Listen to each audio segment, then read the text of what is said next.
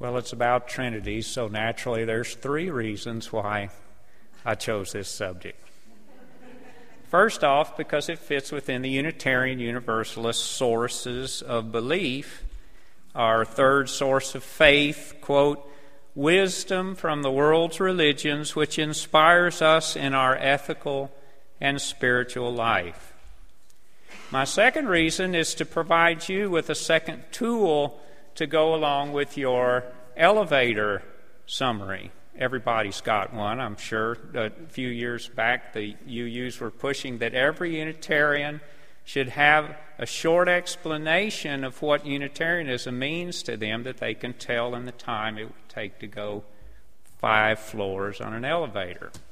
So if you haven't finished that, you might incorporate the Trinity in it. But mainly it's to provide you with the Trinity, alternative Trinity, that might apply to a Unitarian's personal spiritual path. I feel Unitarians have to be pretty strong to come to a church like this because everybody's going to disagree with you no matter what you happen to believe or not believe. So use one of these. Please don't, there's nine different Eastern religions here. Don't try to memorize it thinking there's a test afterwards. If you feel something that's attracted to you personally, jot it down, Google it, and see if that religion's Trinity is something you can incorporate into your personal path. The third reason is personal. I'm a Taoist, that's an Eastern religion. They are really big on threes. That's why they have 81 chapters in the Tao Te Ching, because it's divisible by three. And so I've decided that I need to move toward trinities from the Western concepts of dualities that are, you know, young and old, tall and short, fat and skinny, just everything's duality. So I'm going to complicate my life by moving to think more about trinities, which is where that came from. Now, the theme is to compare these Eastern trinities with Western. So I'm going to uh, start off with the Western Trinity, just three of them, to give you something to compare with. Uh, Gore Vidal calls these the three anti human religions of the God of Abraham. The first, historically, is the Jewish Western faith, which has Elohim, the Creator God, creating man in chapter 1 of Genesis, and then creating man in chapter 2 of Genesis. The first man becomes the Gentile, or them. The second, Adam, who we talked of earlier, becomes the second man, who's us, the Jew. So here we have a duality created from this Trinity. Then came Christianity. I don't think there's any need for me to expound on God the Father, Abba, Jesus, whose God is man, his Son, and the Holy Ghost, the Trinity of Christianity. The Islamic Trinity I kind of created like the Jewish Trinity in that they have basically what I understand to be three different vehicles from which they approach Allah. The Shiite believe in following the bloodline. The, the uh, Imams are centered towards the lineage of Muhammad, whereas while, so while they work with the person, the prophet, the Sunni emphasize the, writ, the writings of the prophet or the scriptures. And so they are into the Koran as the vehicle which helps them approach their deity. And then the Sufis, most Unitarians' favorites, believe that they can directly access God through uh, their own growing in love, which they see God as being. So, anytime you want to talk about Eastern Trinities, you probably want to start just as uh, the Jewish faith could be called the father of these Western Trinities, the mother of Eastern Trinities is probably going to be the Vedic faith, which is uh, from India. the Vedas and the Upanishads are, are their scriptures, and they believe in a trinity called the Trimurti. And this Trimurti has the deities leading creation and existence in a circular pattern where the first deity, Brahma, all of these three are manifestations of the one deity, Brahman, with an N. But Brahma is the integrate or pre existing eternal thing from which all existence originates. He originates existence, then Vishnu preserves existence, and finally Shiva dissolves existence and it goes back into Brahma and then around and around.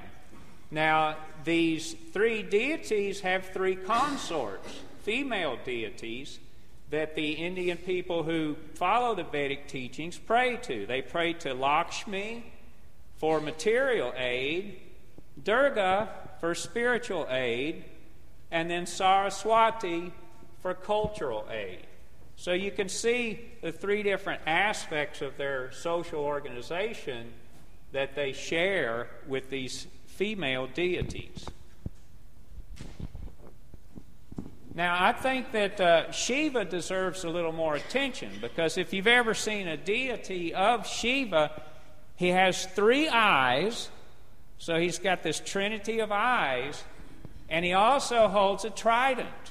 And the trident has three prongs, and these three prongs stand for another Eastern trinity, the trinity of the gunas, as taught in yoga.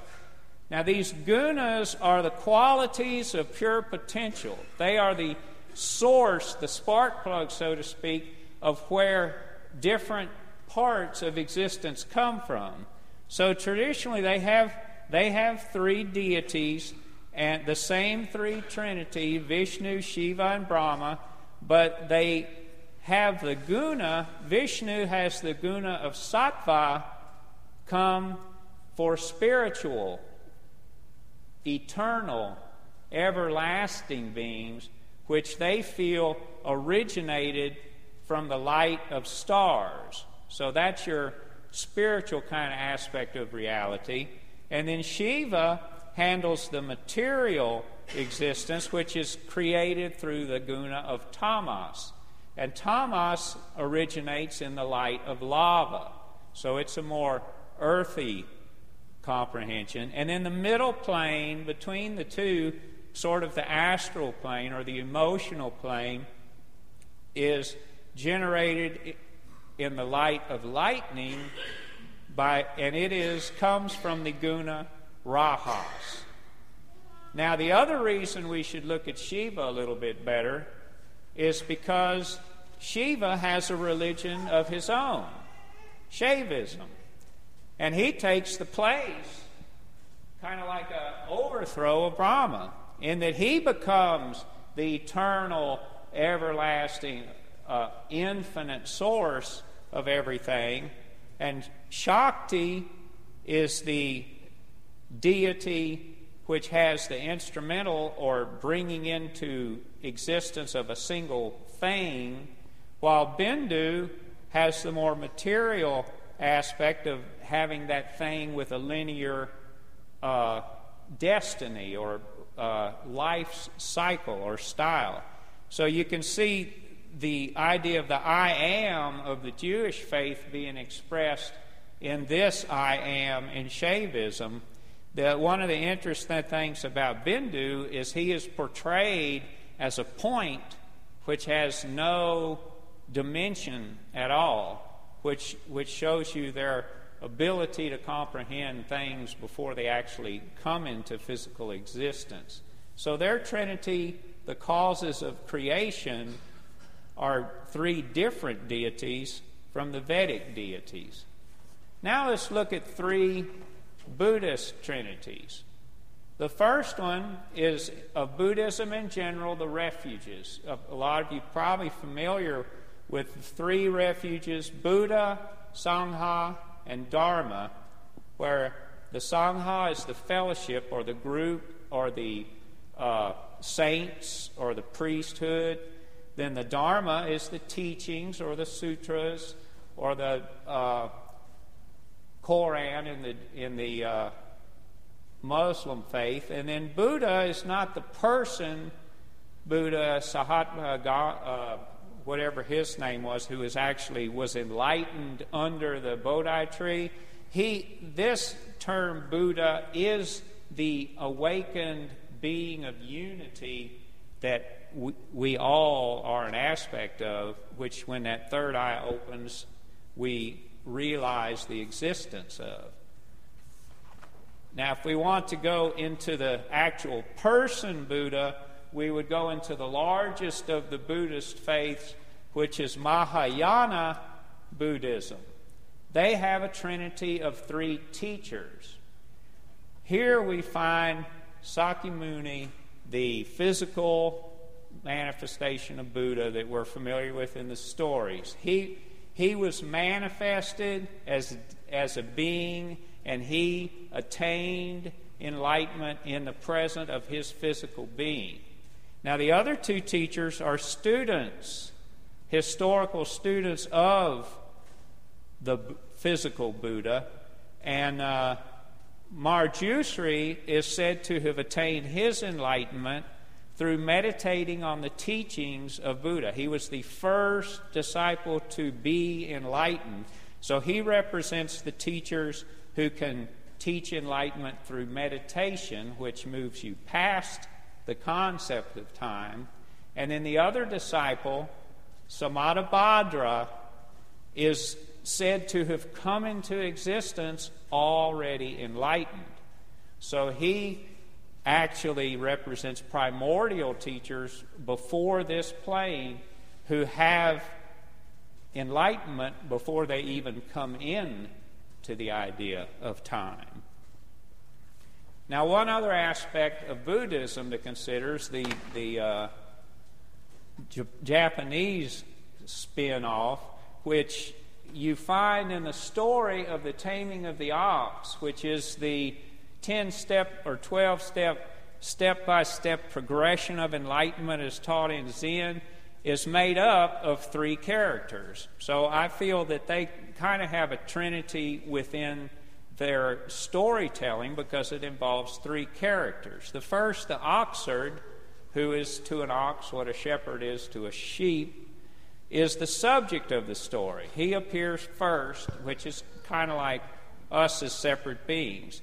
And he takes on the object of the wild ox who represents both the object of our subjective awareness, but also it could be discussed psychologically as the ego and the illusion that you create as a child of a separate being, and he's taming this comprehension of the illusion of separateness until the subject and the object meld into the light of the full moon, with that full moon representing the true self of oneness that Buddhists believe we all are. Now, one other Eastern religion is Jaina. It's one of the smallest, probably because it's one of the most peaceful, so it's trampled on by all the more aggressive religions. But it believes in three jewels of correctness. They believe there is a correct belief that your soul or, or infinite comprehension can take on, and that correct belief will lead you to having the correct knowledge. And once your mind attains the correct knowledge, you can perform the correct conduct with your body. So here you have the body, mind, and spirit idea of a lot of Western thought as expressed in the Eastern side. Now, one of the newest Indian religions is also one of the largest. This is the third largest religion there, and it's Sikhism. And they teach a very new Trinity, which I thought Unitarians could probably relate to the easiest because their three postulates are real familiar to a lot of aspects of Unitarians. Their first one says that spirit and matter are one. And you can see right there, they have the same problem with the duality of spirit and matter that Unitarians had with the Trinity of Father, Son, and Ghost. So they have a lot of Unitarian in their sense of just having a oneness idea. Their second postulate is that only humans can help evolution. They're the only sentient beings that have the power to actually influence evolution, which I think a lot of the humanist Unitarians emphasize this connection of human responsibility for their behavior and for the preservation of existence on our planet. Whereas their third postulate, any vision of God must include a vision of humans, kind of summarizes the social emphasis that Unitarians have on making physical changes for the humans they in, uh, deal with right here and now, rather than saving them to heaven in years to come. Now, my personal favorite Eastern religion is Taoism. And Taoism has three treasures. And I'll quote them from one of the main books in uh, Taoism, the Tao Te Ching. In chapter 67, the Tao says, I have always possessed three treasures that I guard and cherish. The first is compassion, the second is frugality, and the third is not placing myself first ahead of all the world. Now, most translations translate that as humility, and I did to fit it in the triangle, but the topic itself, as it's quoted there, not placing myself ahead of all the world, is certainly enough room for someone else to turn that into a sermon all its own. Now, Taoism is probably understood easiest by looking at the name of the book, Tao Te and Ching, where chi, the word Ching, which many interpret as book, actually comes from the uh, base word, older word of interwoven, and Taoism interweaves the Tao, which is the eternal source of all being and existence and the laws of gravity and natural selection and all that, interweaving that with individual existence to where if you are in harmony as an individual existence with these rules and laws of existence, then you will have te, which is virtue or integrity. And in, when you do get in harmony with the Tao, it will promote these three treasures of frugality, compassion, and not putting yourself first among the world. So, pick a religion. I'll, I'll take the chart back to the back. You, if you're interested in one, write it down and Google it and see if there's a trinity that you can incorporate into your personal path. And uh, I'll close with a summary again from the Tao Te Ching because I think it kind of summarizes what this talk is about. It says in chapter 42 the Tao gave birth to unity.